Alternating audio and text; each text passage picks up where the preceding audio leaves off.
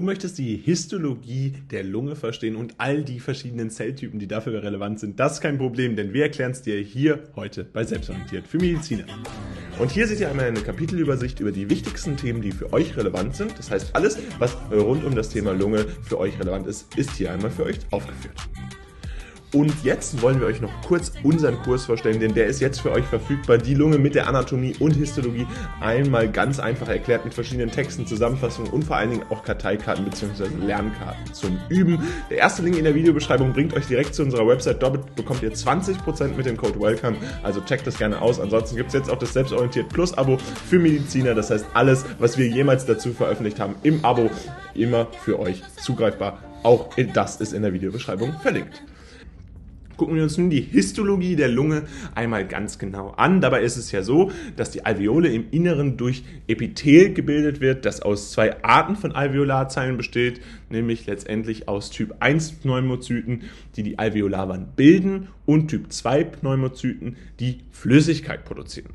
Alveolar, in dem sich der Surfaktantfaktor befindet, ein oberflächenaktives Mittel aus Phospholipiden und Lipoproteinen, dessen Funktion darin besteht, die Oberflächenspannung der Alveolarflüssigkeit zu verringern, wodurch dann entsprechend wir hier die Funktion haben, dass das Kollabieren der Alveolen verhindert werden kann. Also auch das ist entsprechend ein ganz zentraler Bestandteil der Histologie der Lunge. Dabei kann man die äh, zwei Zellen nochmal unterscheiden, nämlich einmal die Alveolarzellen vom Typ 1, ein, äh, diese sich durch ein einfaches Plattenepithel auszeichnen, durch einfache Plattenepithelzellen, die eine fast durchgehende Auskleidung in der Alveolarwand bilden. Die dünnen Typ 1 Alveolarzellen sind dabei der Hauptort des Gasaustausches und haben damit natürlich eine zentrale äh, Relevanz entsprechend für die Funktion der Lunge. Dann gibt es noch die Typ 2 Alveolarzellen. Sie werden dabei auch als Septumzellen bezeichnet, sind seltener und zwischen Alveolarzellen vom Typ 1 angeordnet. Sie sondern also Alveolarflüssigkeit ab, das hatten wir gerade schon mal angesprochen, die dann die Oberfläche zwischen den Zellen und der Luft feucht halten und die Alveolarflüssigkeit, das ist vielleicht noch wichtig, enthält dabei Tensid. Und damit kann dann entsprechend die kapillare Alveolenbarriere entsprechend Bestand haben. Außerdem gibt es noch die Luft-Blut-Barriere, die wiederum aus abgeflachtem Zytoplasma aus Endothelzellen besteht, zwei Basallaminae und abgeflachten Zytoplasma aus flachen Alveolarzellen, wodurch dann entsprechend die Luft-Blut-Barriere histologisch gebildet werden kann.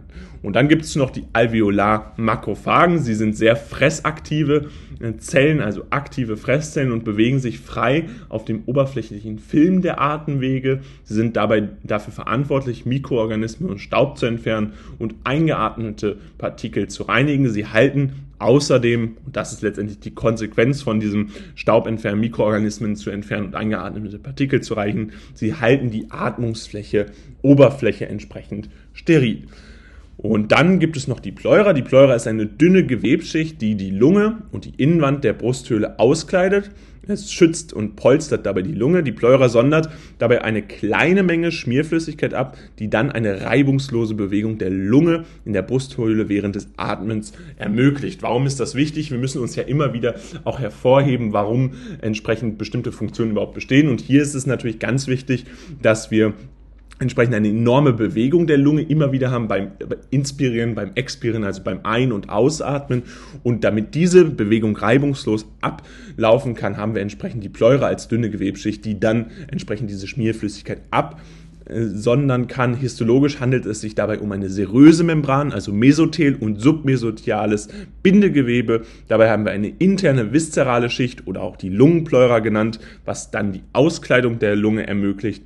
Eine Scheitelschicht, wobei wir hier die Auskleidung der Innenseite der Brustwand meinen und die Pleurahöhle und die steht entsprechend zwischen diesen beiden Schichten, um dann diese reibungslose Bewegung hier zu ermöglichen. Fassen wir euch das Wichtigste nochmal zusammen. Grundsätzlich ist es so, die Alveole im Inneren wird durch Epithel gebildet, das aus zwei Arten von Alveolarzellen besteht. Typ 1 Pneumozyten, die die Alveolarwand bilden und in der dann entsprechend auch der Gasaustausch stattfindet und Typ 2 Pneumozyten, die entsprechend Flüssigkeit produzieren. Dann gibt es die Luft-Blut-Barriere, die besteht aus abgeflachten Zytoplasma aus Endothelzellen, zwei Basallaminae und abgeflachten Zytoplasma Zytoplasma aus flachen Alveolarzellen.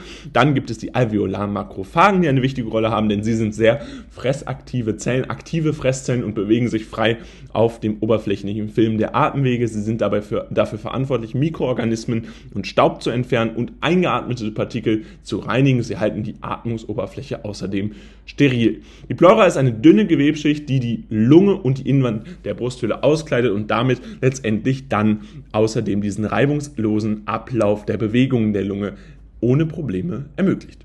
Das Video, was ihr euch jetzt hier angeguckt habt, ist jetzt leider vorbei. Allerdings haben wir noch ein weiteres Video, was euch sicherlich auch interessiert, denn es geht genau um dasselbe Thema und verstärkt da nochmal euer Wissen. Also bleibt jetzt dran und los geht's.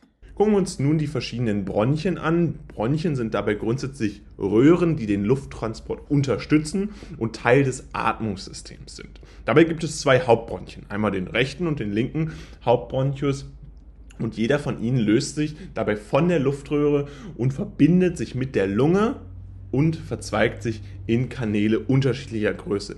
Hier ist entsprechend wichtig hervorzuheben, entsprechend dieser Lokalisation, also des rechten und des äh, linken Hauptbronchus, haben wir dann entsprechend auch eine Verbindung zu der Lunge, denn jeder Bronchus ist mit einer der beiden Lungenflügel entsprechend verbunden und dann haben wir entsprechend diese unterschiedlichen Kanäle, die dann als Verzweigung dienen.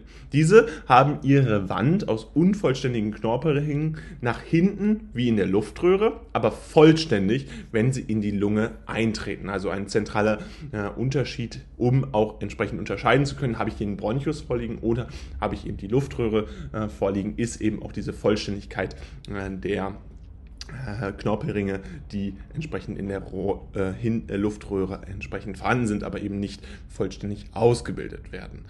Dabei ist es ganz wichtig, dass entsprechend wenn sich die Bronchien dann mit der Lunge verbinden, sich entsprechend kleinere Bronchien bilden. Zweige des Bronchialbaums nennt man das Ganze auch. Wir haben also eine Aufteilung in kleinere Bronchien und wenn sie sich dann teilen, erhalten sie unterschiedliche Namen. Je nachdem, wo sie sich befinden, haben wir da ganz unterschiedliche Teile des Bronchialbaums. Das wollen wir euch jetzt nicht alles einzeln vorlesen. Da ist es eben auch Kern äh, der Idee, dass ihr euch das einmal in einem Bild, in einer Abbildung nochmal genau anguckt und das dann entsprechend aufholt. Außerdem ist es so, dass die Hauptbronchien sich in Lappen Lappenbronchien aufteilen und diese dann in Segmentbronchien. Insgesamt gibt es dabei 28 äh, Segmente, die man unterteilen kann, bis wir entsprechend dann die Endbronchiolen erreichen, die den äh, Endteil des leitenden Teils der Luft dann entsprechend darstellen. Das heißt, äh, am Ende finden wir die Endbronchiolen, wo wir dann den Abschluss von Luftröhre bis dann durch die verschiedenen äh, beiden Bronchien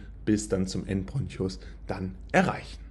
Fassen wir euch das Wichtigste rund um die Bronchien einmal zusammen. Dabei ist es so, dass es zwei Hauptbronchien gibt, einmal rechts und links. Jeder von ihnen löst sich dabei von der Luftröhre und verbindet sich dann anschließend mit der Lunge. Jeder Bronchus ist mit einer eigenen Lunge verbunden, also einem äh, entweder der rechten oder der linken Lunge.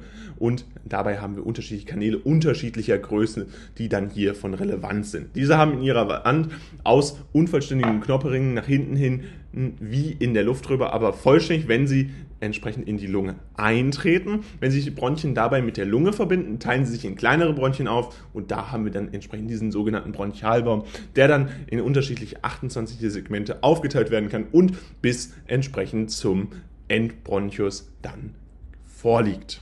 Und das ist es nun auch schon wieder mit unserem Video. Wir hoffen, es hat euch gefallen. Falls dem so ist, lasst gerne ein Abo und ein Like da. Außerdem könnt ihr auch gerne unseren Kurs auschecken. Der ist jetzt für euch in der Videobeschreibung entsprechend verlinkt. 20% gibt es da mit dem Code WELCOME. Auch unser neuer Abo für euch als Medizinerinnen ist natürlich jetzt verfügbar. Also checkt es aus. Zweiter oder dritter Link in der Videobeschreibung. Und dann sehen wir uns ganz bald wieder. Haut rein und ciao.